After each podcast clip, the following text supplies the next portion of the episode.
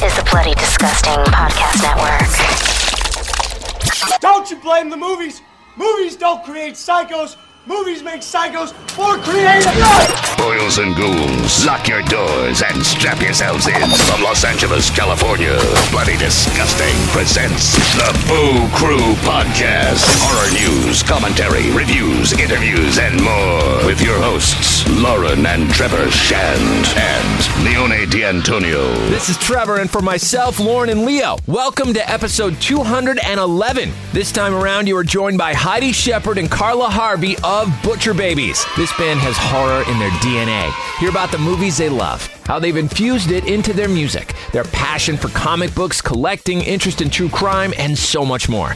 Their new single, Yorktown, is out now at a time of release March 27th, 5 p.m. Pacific, 8 p.m. Eastern, 2 a.m. Central, and on demand for one week after. Butcher Babies invite you to Goliath Live Worldwide, a streaming event where the band will be performing their debut album Goliath front to back for the first time in almost a decade, plus new and old songs. ButcherBabies.com for tickets. Episode 211 with Butcher Babies starts now. Hey, this is Heidi. And this is Carla from Butcher Babies. And this is another terrifying episode of The Boo Crew.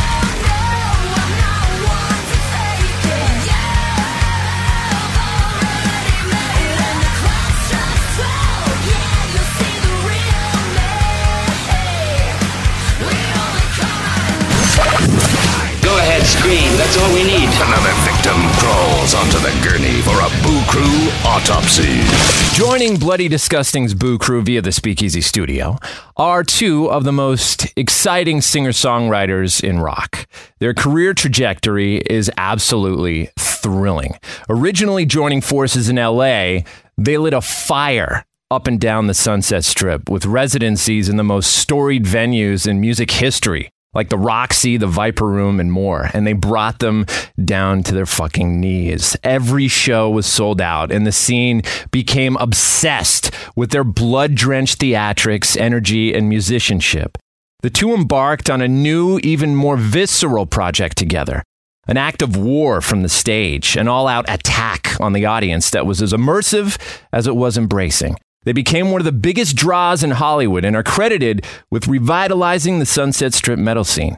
They released a self titled EP in 2012, followed by their debut album, Goliath. It went to the Billboard 200 within its first week of release. They toured relentlessly on the world's biggest festivals and with everyone from In This Moment to Danzig, Rob Zombie, and more. 2015's Take It Like a Man went straight to the top five, with their latest album, Lilith, debuting at number one on Apple's metal charts and on radio everywhere. There's a new chapter brewing. Its secrets are steeped in the melodies and power on recent singles Bottom of a Bottle, Sleeping with the Enemy, and the newly released Yorktown that completely encapsulates their singular inventiveness. There is truly nothing else like them out there. It's inspiring, fierce, and fun. We are honored to welcome Heidi Shepherd and Carla Harvey from Butcher Babies. Ah, thank you. Yes. I love your intro. That was amazing. Thank you. That every day of my life. well, again, thank you so much for spending some time with us. We are massive fans of all that you do. So, first of all, congratulations on this incredible new single and video for Yorktown that we want to talk about in a bit. I wanted to start off by getting super geeky for a second, delving into the band's creative relationship with the horror genre. Much like the best directors and writers out there, you have incorporated elements of the power of that imagery, both visually and lyrically, to reflect upon things like social and political issues or things like I Smell a Massacre that's torn right out of the headlines. What were your earliest personal experiences with the horror genre? We could start with you, Carla. well, you know, I grew up in.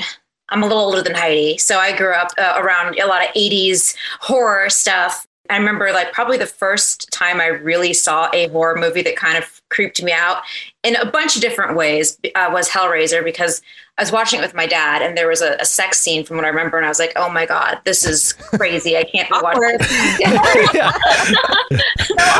so level, just trying to ignore the fact that we're both in the same room. But that was the first movie that I thought was just the whole look. I was really into to rock and roll at the time. I was, you know, I'd say I found rock and roll with Guns N' Roses, and then I moved on to to metal from there. But the whole look of a movie like Hellraiser was really rock and roll, you know, really cool. And a lot of the 80s horror had, you know, the the the token rock songs in it. So it kind of went together for me. And so I fell in love with both at the same time and always been a fan of both. And then, you know, mixing the genres together became, you know, second nature, I guess, growing up. And then um, you know, as I was also had a fascination with death and dying, and I eventually became a mortician. So all of those little things together, all those fascinations kind of made me who I am today and definitely played a huge role in the band kind of taking on this horror look when we first started out.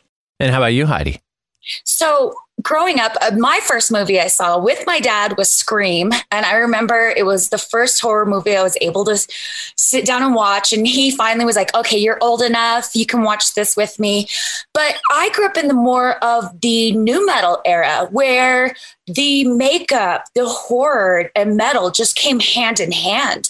So when we first started, it was almost a natural thing to bring out the blood and the horror aspect. We had half stacks with dead body parts, you know.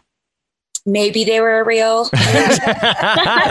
you know, we had body parts hanging out and it was more natural than any like type of like faking it or anything. It really felt like it came from the heart. And from us, we've written a lot of songs about serial killers, a lot of songs that are very horror based. And to us, I believe that it is the most interesting thing in the world for us fear. I remember when I first saw a picture of Slipknot, it was on a t shirt. Some kid at the skate park was wearing it and I, I, I snuck out from my parents' house and went to the skate park and hanging out with the metal kids. My parents did not approve, of course. And I remember seeing Slipknot, and it terrified me at first. The, these masks, and it's so wild, and I had to know what it was. I had to be a part of it, and I think that's where my fascination with metal and fear came together. To this day, metal, fear, comics, everything those emotions encompass in metal. And, and I love it. You know, seeing us on stage, we definitely have a great time, but our music is, you, our, our songs are really serious. We take them seriously, but on stage, it's a party. So, so now we kind of like to implicate the party side into it too. But yeah, man, like blood and metal just go hand in hand. Right. They really do. What we yeah. Are there any horror movies that you guys have seen recently that stood out to you? I really loved. Um, I'm not a big movie watcher anymore, but my boyfriend is, and so we watched. I've been ever since I moved in with him during the pandemic.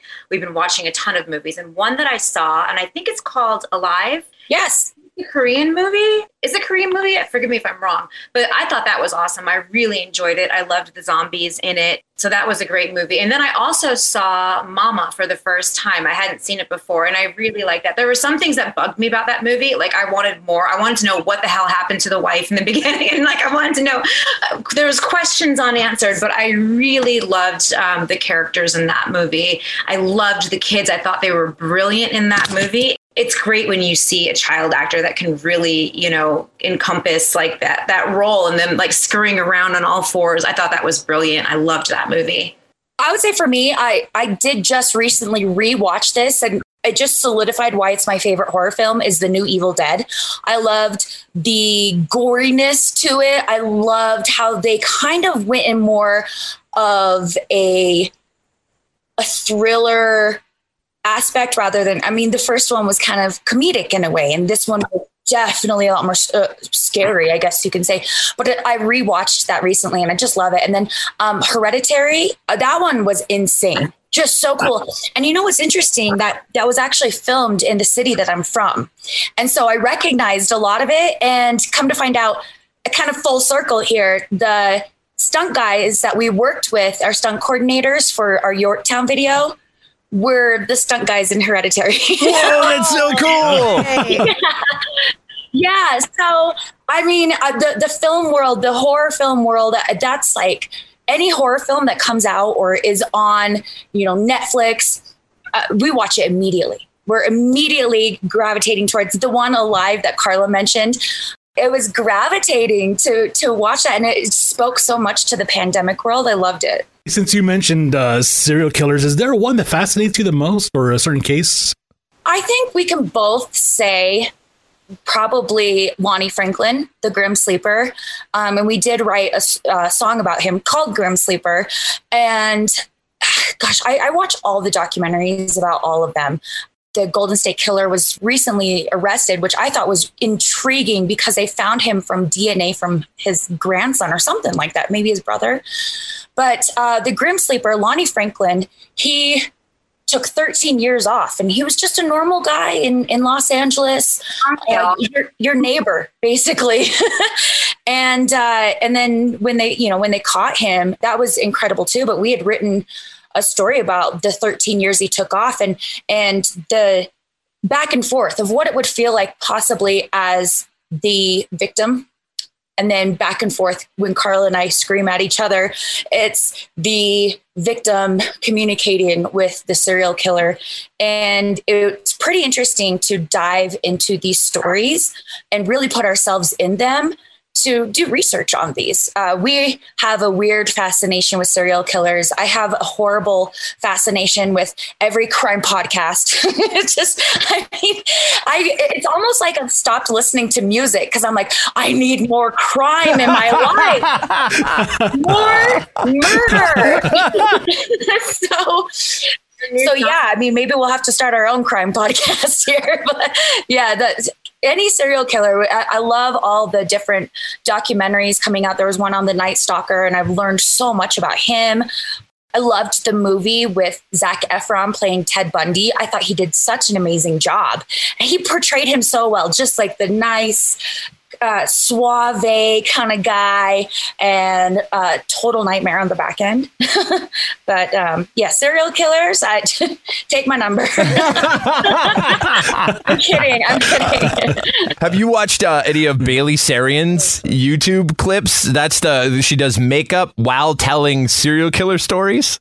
I've seen her. She's rad. It's. I wish I had thought of this idea. It's like the best idea. Here she is putting on this awesome makeup, telling these awesome stories, and she's you can't take her your eyes off of her. She's awesome. Okay, can you send that to me? I need it. yeah. It's like my favorite show to watch. Like I watch it every day and it's on it, new episodes on Monday. Yeah, it's a trip. This is going to ruin my life, right? Guys. well, it's amazing too like investigative discovery network, right? Like we can bring this stuff into our homes like nightly now, which is yeah, it's a little bit addictive my, to my dude and I will cook dinner together and it's our nightly routine. We cook dinner, we use the Traeger, whatever, right? But crime's always on in the background. It's just it's our bond. the Traeger is that a, is that a grill? What is that? Is that like the Brava grill pellets, thing? right? Yeah, it's a pellet smoker. So you just wow. So what kind of Yeah. stuff do you smoke? Everything. Really? Veggies, chicken, dead bodies. Wow.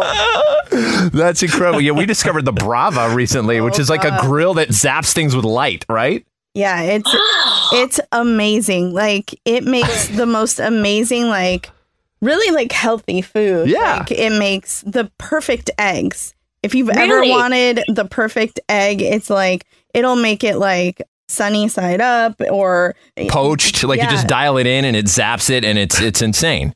But yeah, since the pandemic, we've all been eh, a little getting more creative with cooking, I guess. the- We're all we're all gourmet chefs. yeah, exactly. to, to the classy tunes of crime. you guys appeared in one of our favorite directors' films. It was in 2015, the Devil's Carnival sequel, which was tremendous. How did you guys get involved in that? You guys had like the wind up things on your backs. Were you like demonic toy soldiers?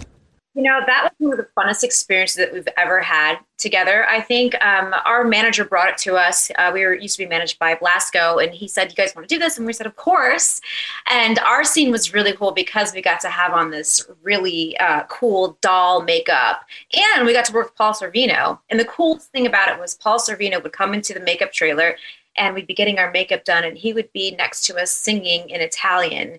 So imagine getting to work with, like legends like that and having those experiences and getting this awesome makeup and having to do these real mechanical movements and we got to sing on the soundtrack too and it was just really really great experience so much fun It was fun too because we got to do it with a lot of our our peers. Like Danny Worsnop was in it. We had a couple of friends that were in it as well. So it was kind of fun. The late nights filming, just Yeah. bullshitting with friends and having fun. But we were we both were actresses prior to you know forming butcher babies so for us anything like that kind of comes naturally and especially anything in like the kind of quirky horror aspect that to us it's so much fun so we Yeah. catch us doing more I think that we would we're a shoe in for horror movies. So anybody out there, we need to be cast as best friends in some movie somewhere. Hell yeah. Oh, I was going to say, if you haven't seen Slasher on Netflix, I was in Slasher um, season three, but every single season is different and they're amazing. They're very gory. I love gore. The, it's probably the goriest show and, or movie I've ever seen. I've never seen more gore than this show. So if you have not seen Slasher, you have to see it. It's so, it's so good. And if you like horror, that's the one to go to. Very cool. Awesome. Yeah, since you both mentioned horror movies, uh, I- I was curious, and you're both very super creative. Is there any ideas or thoughts floating around that perhaps you guys would want to write and star in your own horror movie? Yeah, you know, we actually had a comic book. We love, we, we both are writers. We love stuff like that. I think we'd love to make our own movie. We had a comic book that based, we had an origin story for our band where um, Heidi and I were raised by this, we were orphans and we were raised by this, um, this butcher who eats children, but he kept us because he knew that there was something special and magical about us. So we find out this we find out and um, long story short we um, you know kill him maybe. He might life and uh, you know we embark on the road with this band. And that's where we become we become kind of like these serial killers ourselves but we're avenging children. So uh, all the body parts that we used to have on stage with us they were taken we, you know, every time we'd kill someone we'd add a new body part to our stage show so it went with our stage show That's and all amazing. their all their tour dates. Yeah, all the, all the tour dates in the comic book were based on where a new crime had happened. So it's like, oh, looks like we're headed to Louisville. Looks like we're headed to Boston. You know, so we we just watch the news for tour dates. yeah That is so great. Yeah, oh my God. Seeing a, cinematic version of that would great. be incredible. Yeah. Hey, I was always curious. This might be totally off and, and totally random.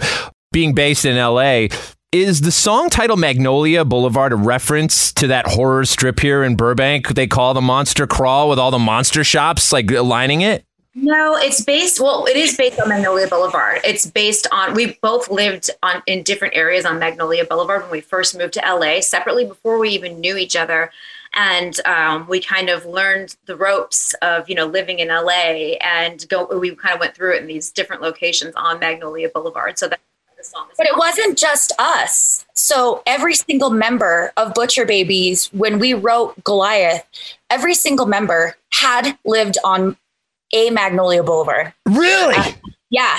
So it kind of was just like that's where we kind of had to grit our teeth and learn the lessons of Los Angeles. And it kind of was just, it encompassed everything that we had each been through and the lessons we had learned. We learned on Magnolia Boulevard. So it kind of just made sense, even though it's not in the song per se.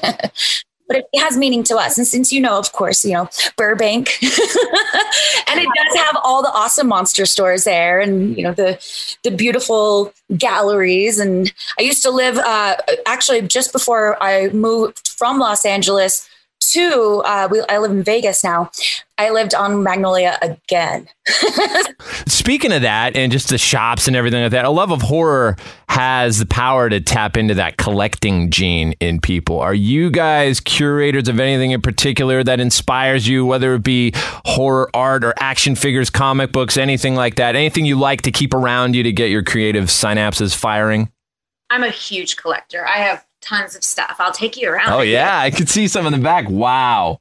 it's kind of hard to see probably, but I have cases upon cases and cases. Oh, this is something you guys might love. This is from, remember I was talking about um, the body parts on stage? Yes. That, that beautiful lady, if you can see, it's kind of dark, is uh, one of our original torsos from the show that, and then I have just, just tons of cases everywhere in, um, of collector's items, you know, comic book stuff, horror movie stuff, all different kinds of stuff. I'm love stuff like that. And um, my whole house has a giant Han and carbonite and pinball machines and you know monsters. We just got the monsters pinball machine. Oh, we I have that too. Isn't it the greatest? it's the greatest. So yeah, I love collecting things. I'm lucky that I have a partner that also loves collecting things. I don't even know what I do. I've I've had people in the past tell me they didn't want to be surrounded by all my shit. You know, And it's like so it's awesome to have a partner that has lets me have all my toys everywhere. That's definitely a thing. We get that a lot because That's yeah, we're the same way. We have all the same kind of things around the house and we always get that. Well, which one of you let the other person have all this stuff? And it's like, no, no, we we both like it. yeah. You know, and then it becomes an explosion. Then there's no one to say no, though. That's the thing, right? It eats your house. You you know exactly what to get your significant other for, for gifts. I just collect skulls. Like my whole house is just like uh I get different skulls from different parts of the world that we go to and every time that I've been to Mexico I've had to pick up a new sugar skull. in a way. So my whole house is just adorned with them.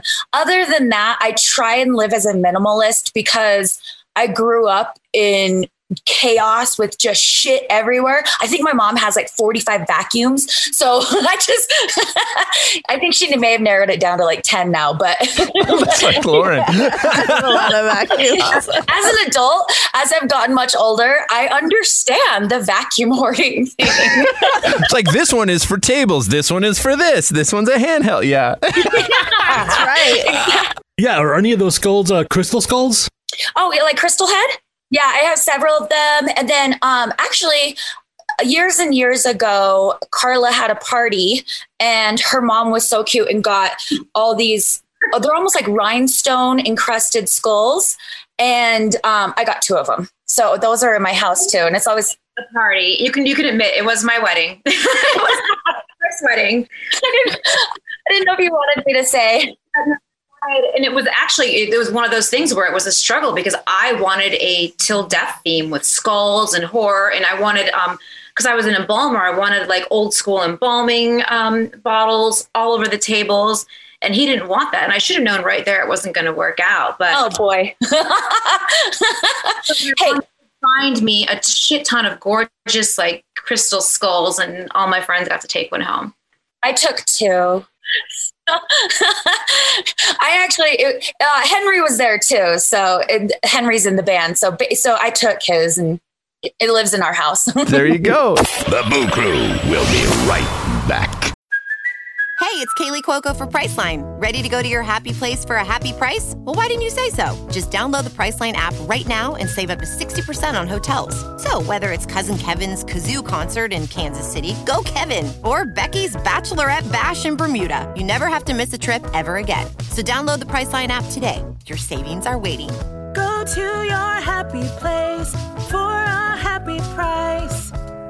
Go to your happy price, Priceline. Edgar Allan Poe wrote Spirits of the Dead with a pen dipped in warm blood. You will see the ultimate in terror with this important all-star cast. Brigitte Bardot, Alain Delon, Jane Fonda, Terence Stamp, and Peter Fonda in Edgar Allan Poe's Spirits of the Dead. Only Poe's demented genius could bring to the screen such horror and evil. Spirits of the Dead stars Brigitte Bardot, Alain Delon, Jane Fonda, Terence Stamp, and Peter Fonda. Directed by three masters of the cinema, Federico Fellini, Louis Malle, and Roger Vadim. Spirits of the Dead is an adventure in terror beyond your wildest nightmares. Spirits of the Dead in color is rated R.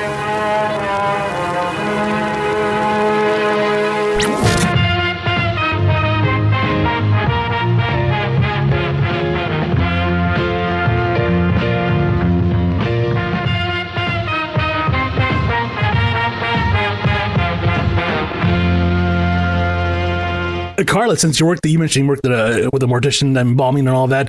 I gotta know, have you ever encountered anything really creepy? Not in the funeral home. And I would have to open up the funeral home and close it by myself and then close the cemetery gates by myself when I first started. They just, they literally gave me the keys and I would do all the nightly viewings for my very first job. It was just, and I never had anything like, I wanted something so badly to like give me a sign and nothing did. But I mean, it is a creepy job in and of itself, you know, and most people would find it creepy just walking in and seeing all the bodies in the back. But I didn't see anything like paranormal in. I have had other experiences. Both Heidi and I both have had experiences with paranormal, uh, but not in the funeral home. All you have to do is come live with me, and you'll experience all of it. I want to hear your guys' Oh. paranormal stories. I love hearing ghost stories. We talk about ghost farts, Heidi. No, I'm just teasing. Those always, I don't know why, but they're always around Carla's bunk. I can't figure it out. Just kidding. Mine are more like nice, friendly visitings from my relatives who have passed on. And I'm actually an atheist, but I do believe your energy goes somewhere. I don't believe like in heaven and hell, but I do believe your energy goes somewhere, you know, and I can't really explain where that is yet or no, you know, knows. But I've had visits from people that were very close to me. And one um, was the my grandfather and grandmother put me in music lessons when I was a kid. They really, really pushed me to become a musician. My grandpa was, he was my step grandpa. He was a drummer in a band, and my grandma just loved music. So he always paid for my lessons. And um, I wasn't able, he died. I wasn't able to go to his funeral. We were starting off on a tour right after our Mayhem Fest. And I was in my bunk one day and I felt someone just kind of stroking my hair and looking at me. And I woke up and it was my grandpa. And he's like, I'm just wanted you to know I'm very proud of you. And it was like very, you could feel the presence there. So I, it was very real. It wasn't like a dream that my grandpa was in. It's like I could feel his hand on my hair. It was so real that I actually woke Heidi up and I said, My grandpa was here visiting me. She was crying. It was so, it was like, I, I could feel it. It was so real. Like, Yeah, it 100%. wasn't a dream. Oh my gosh. Would you say that that would be probably the the experience that switched you into a believer? I had the same thing happen with my great grandma that I was very close to. She was an artist, and she when she came, she came to me after she died, and she's basically the same kind of thing happened. She let me know that she was okay and that I was going to be okay because she really like was everything to me. So, um, and I wouldn't say that it. I, I say that it makes me a believer in the fact that there are spirits and people around us, and they when they when you need them, they're there for you. That's incredible. And Heidi, on on the flip side, I've seen some Instagram footage you recently have posted of mysterious orbs flying around your place. Well, so this all started for me in about 2004 and my apartment that i had this was my sophomore year of college and my apartment that i had was crazy haunted and it scared me to the point where i could not sleep with the lights off for uh, about two years i didn't see a horror film i couldn't watch I couldn't even watch trailers of horror films. It it was terrifying. One night in particular, I thought maybe I was crazy, but my my dude at the time saw the exact same thing and brought it up to me the next day. And so there's I, I could go on for hours on the stories with these two you know different noises uh, different signs um, i did say that i do collect skulls so as the years have gone on I obviously move with all my skulls and sometimes some of them will be just facing different ways. And I moved into this new place in Las Vegas and I'm not scared of this being anymore. At first, I was absolutely terrified, of course, but I think that as I've come to terms with the being a reality in my life, it's not something that scares me. It's more so like, ah, it's here. And she's a she. I've seen her, so I know she's a she. And so she's here. When I moved into my house in Las Vegas, everything was new, everything was super clean. You know, I, I walk upstairs and I see the same window every day. And then one day there's a big giant X on the window and it's coming from the outside. You can't even get up there. So I'm just like, okay, she's here.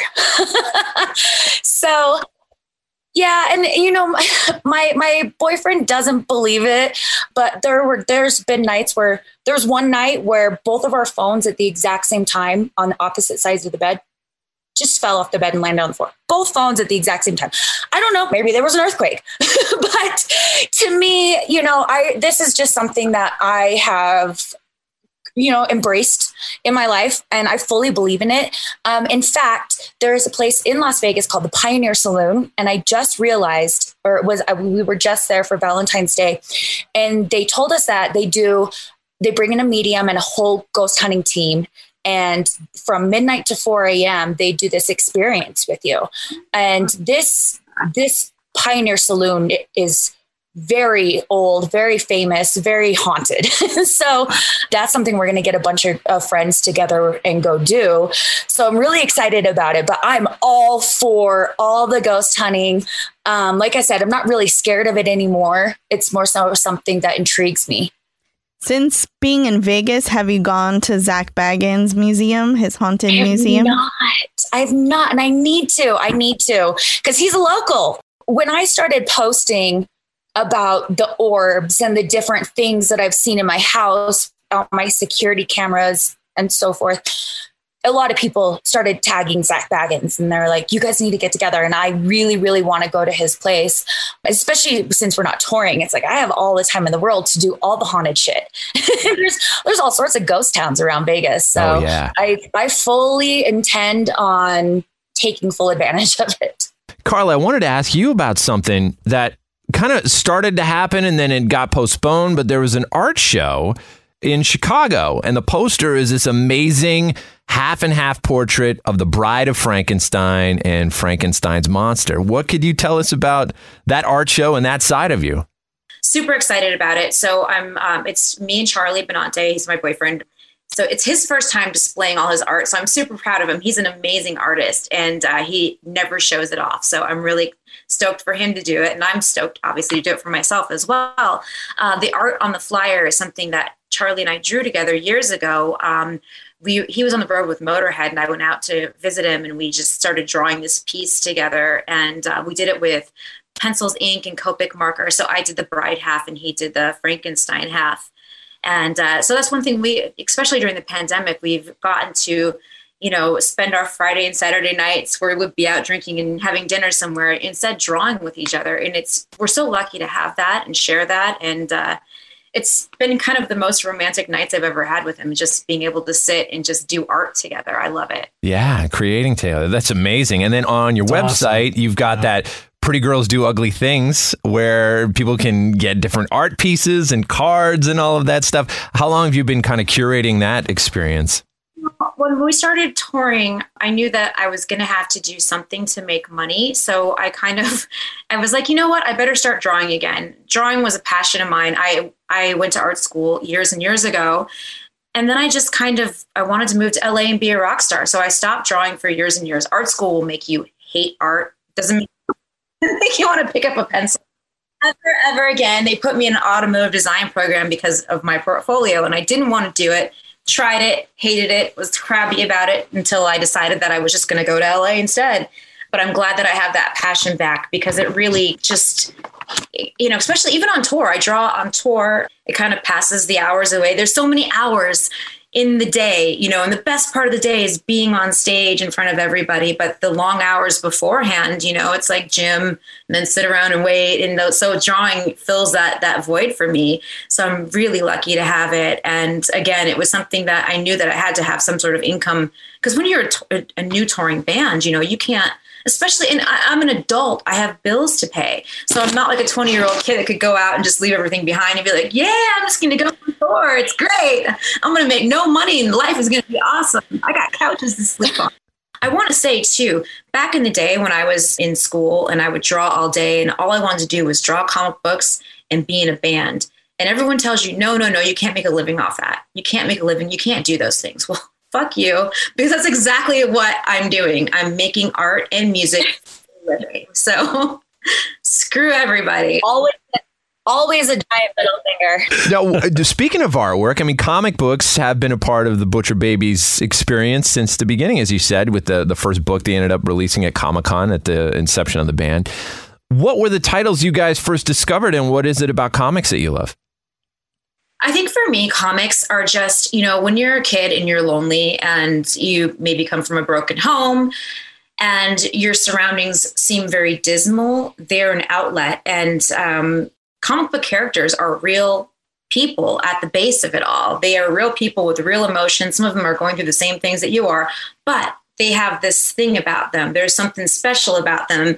They can fly, they can save the world, they can do this. They have that little bit of action that you can like lose yourself in. I always thought that, you know, being a character was so much cooler than my real boring life, you know, growing up in, in Detroit. And, uh, you know, it's just, it's kind of an escape. If you're a character, you can just be anything you want on any given day. And you're not, you know, the buck toothed, frizzy haired kid, you know, that everybody makes fun of. You can be a superhero in your own mind. And so ever since I was a kid, I've been, you know, drawing, doodling comics, writing comics, and, and just really passionate about them.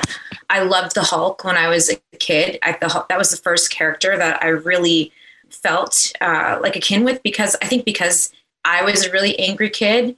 And so the Hulk was this mild mannered, you know, person, which I was. I was a quiet nose and nose in a book kind of kid, but I had this rage inside of me. And so I identified with the Hulk. And my first whole sentence even had the Hulk in it. So my I told my my mom's apart and, um, and there was graffiti everywhere. And I said, Mommy, why can't the Hulk come fix this? Amazing. First sentence. um, so that's a comic book character I think have always just been just larger than life and i always wanted to be larger than life i didn't want to be where i was i wanted to be something different and it provided an escape. So hulk and then i found image comics in you know the 90s they call them the brokeback bitches with the ridiculous exaggerated bodies. And i was like damn i want to look like that one day. And i just so i fell in love with that kind of stuff. I think that that's something also that plays into, you know, when we first started the band, those are characters, you know, the with the eye bar and the makeup, and it, it exuded a different personality in us. Like, you know, we got up there, we're spitting blood and doing all this stuff, and we get off stage and this is us, you know? and I think that that kind of character building has been always something that's been very, very important for us. I did not grow up with comic books. My parents, that was not something I was introduced to at all. I grew up in film and television. My parents own a production company. And so my whole entire life, I grew up behind and in front of the camera. And I think that character building with, with those roles as well. And um, you know learning about the different dynamics of imagery. I think that that was something that definitely bled over into our professional career that goes hand in hand with comic books that i learned as an adult. Like i said i just it just wasn't something that was introduced to me as a kid. So i was more of the one who my parents would go to bed and I wasn't allowed to watch MTV, but I'd sneak into the bit, the basement and turn on MTV and see Marilyn Manson music videos and, you know, all your Slipknot music videos, Mudvayne, all that kind of stuff. And those were characters. And I think that to me, they told such an amazing story. And, and, and you know, as Carla said, they're they're larger than life. And to me, they were not only screaming about the feelings I had on the inside as, you know, a, a Mormon kid who was told what to look like, what to you know what to dress like what to talk like everything. And that was my escape was watching these artists. And so i think that you know they are larger than life just like the comic book characters. And as i've grown i've definitely found a correlation between the two. And it's fun. I've loved diving into the comic book world with carla. She's taught me a lot with it. And we'll go on tour and we'll go look into you know different comic book stores and she'll be able to tell me different stories. And i loved the uh the dark supergirl. What's her name? The, the supergirl who wore the black outfit. And i just thought it was you know I, I love diving into these and i think it's cool. But it like again it wasn't something i grew up with. This new song and video for Yorktown is a comic book come to life. Can you guys tell us about the inception of that song? yeah. When writing that song, it kind of just the music alone kind of pulled for a story like this. And we have always been storytellers in our music. Like we said, you know, telling about a serial killer, or um, our song Monsters Ball is about the emotion you feel when you're in a pit at a metal show, yeah, going um, over the crowd. And uh, it's, it's all a story. And so when it came to writing Yorktown, it kind of just each word just kind of fell into place. And the the cool thing when Carla and I write together, it really is like you finish each other's sentences. We've written together for so many years. We know where each thing's going to go. And so when we have a a theme, oh, it's so easy. We both just like how about this? Oh, and this could go after, and then this could go after. And we loved the idea of that character you know, just this badass and we only come out at night. And when it came to the video, it was an obvious, it was an obvious play. And we loved you being able to bring in the, you know, the female empowerment nod with, you know, when strong females unite, it's uh we're, we're more than powerful. To us, this song is really special. It's really special. And we had a blast writing it. And I remember leaving the studio the day that we wrote it I remember leaving the studio feeling like this is one of the most special songs we've ever written.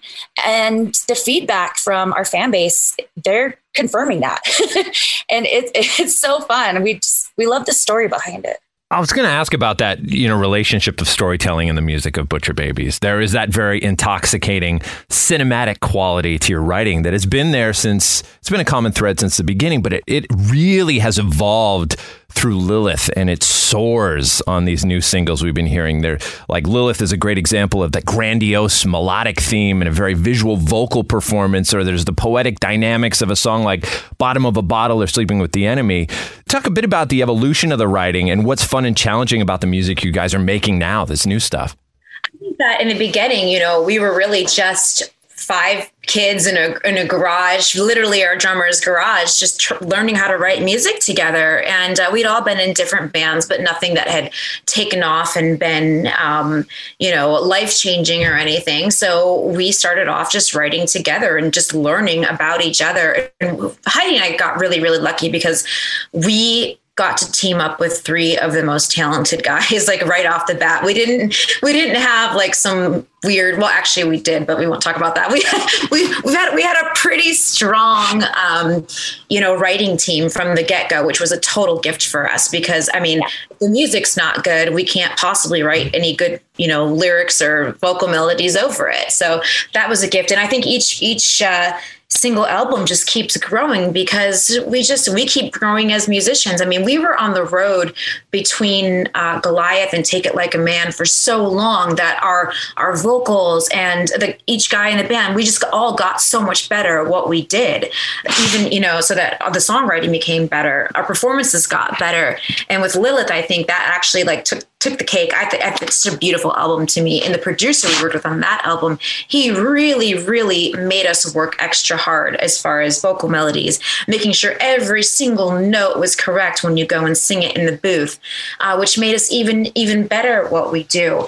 This time, writing uh, the, the latest stuff, we wanted to kind of branch out even more and try to you know write some songs that were more radio friendly than what we usually do there's been some naysayers that say, oh, it's too soft. But I think that it's a testament to how versatile that we are and how willing we are to try new things. And, uh, you know, everybody grows up liking different things. Uh, you know, I mean, some of the first stuff that I loved was extremely poppy, um, you know, Belinda Carlisle type stuff. So why can't I draw from my experience being a kid that loved Belinda Carlisle and bring it into Butcher Babies now? And Heidi, you know, vice versa. Why can't we do that? So that's what we're doing. And not everything's going to be poppy or, um, you know, radio friendly, but why not throw a few songs in that really kind of speak to each single part of us? It's definitely everything that we've done has been a natural progression too. When we first started, Carla and I both were really angry at the world. And you could see it on our faces. You can hear it in our lyrics. We were very angry, and everything was sprinkled with a dash of anger on top. And I think as we have grown as people and you know the different experiences that we've had in our lives i think it brought out a little bit more vulnerability in both of us and these these are emotions that you can hear on our new stuff and in lilith as well I'm not as angry as I used to be. I used to get on stage and this was my face. Now I get on stage and this is my face. Like, you know, I love what I do and I'm so grateful for it. And I feel like some of my favorite music has been really honest. And I think that you can hear that in a song like Bottom of a Bottle, the honesty of loneliness. And, you know, the song sounds very upbeat and really fun, but when you dive into the lyrics and the storytelling of it, it's a really lonely song. And it's where we were at the time that we writ- they, we wrote it. And even the song sleeping with the enemy where we're talking about ourselves. The enemy is yourself. Um, the lyrics say i'm a liar a fake everything that i hate. It's like sometimes you look in the mirror and you're like what have i become? And i think that having that vulnerability and that storytelling is just an honest piece of piece of us. And we've never been fake in our writing. It's all real. It's all things that we feel, things that we've researched, things that we want to talk about. And I think that that's kind of what makes us a little bit special in a way. There's no genre that we really hold to. It's just how we feel at the moment. And so to us, like, I feel honest putting out music like that. Now, if I were, you know, my age now, I'm almost 36 years old and, you know, screaming like a pissy 20 year old like I was, it wouldn't be honest. you know, it would, it wouldn't come across as me anymore. And of course, I love diving into those songs. We have dove into our first album a lot recently for A Secret, but you know, I love playing those songs and it brings me back to the time that it was written and the emotions that I was feeling at the time, but I'm definitely not that person anymore. And I want to write about who I am now. And I think we both can agree to that. Sorry, Carla, just answering all these questions for you. Very well said. Carla, did you have anything to add on that or? No, I mean, she basically finished what I was saying. You know, we we've been through the same thing together, which is the awesome thing about being in Butcher Babies is that, you know, most vocalists don't have someone else to share everything with. And uh, we, we do. So a lot of the things that she, she's feeling, I felt or am feeling or, you know, whatever. Oh, we'll free write. Like sometimes we'll both free write and we'll have written about the same thing. Like it happens all the time because we just experience the same things together. So that's that's a unique thing about us for sure. I was going to say the Yorktown video. I love the fun old school Batman TV show fight captions and cheerleaders and all the fight fighting stunts. Did you do your own uh, fighting stunts and choreography for that video? Yeah, yeah, we did. It was really fun. I've never had the opportunity to work on wires before. I don't know if Heidi Heidi did you before? Yeah, uh, I was a I was a I was Jaime Pressly's stunt double for My Name Is Earl, so I did a lot of weird shit. oh, cool! That's are you serious? nice, nice. But yeah, we did our own stuff cheerleader too. So she's used to like jumping around and doing stuff like that. But I hadn't. So it was a really cool experience to um, do the wires and do the stunts. And uh, we, you know, we had a little choreographed fight scene. I saw someone uh, comment earlier that the uh, kapows ruined the fight scene. And I'm like, yeah, it probably would have been a lot better if we were rolling around in jello, right, dude? I didn't see that. Well, the, the fun thing is, so this video was I mean, we're hands on with all of our videos, every single one that we do. This one in particular, though, was made at my parents' studio. My parents did all the, my whole family did all the lighting, all the crew work. They're in the video.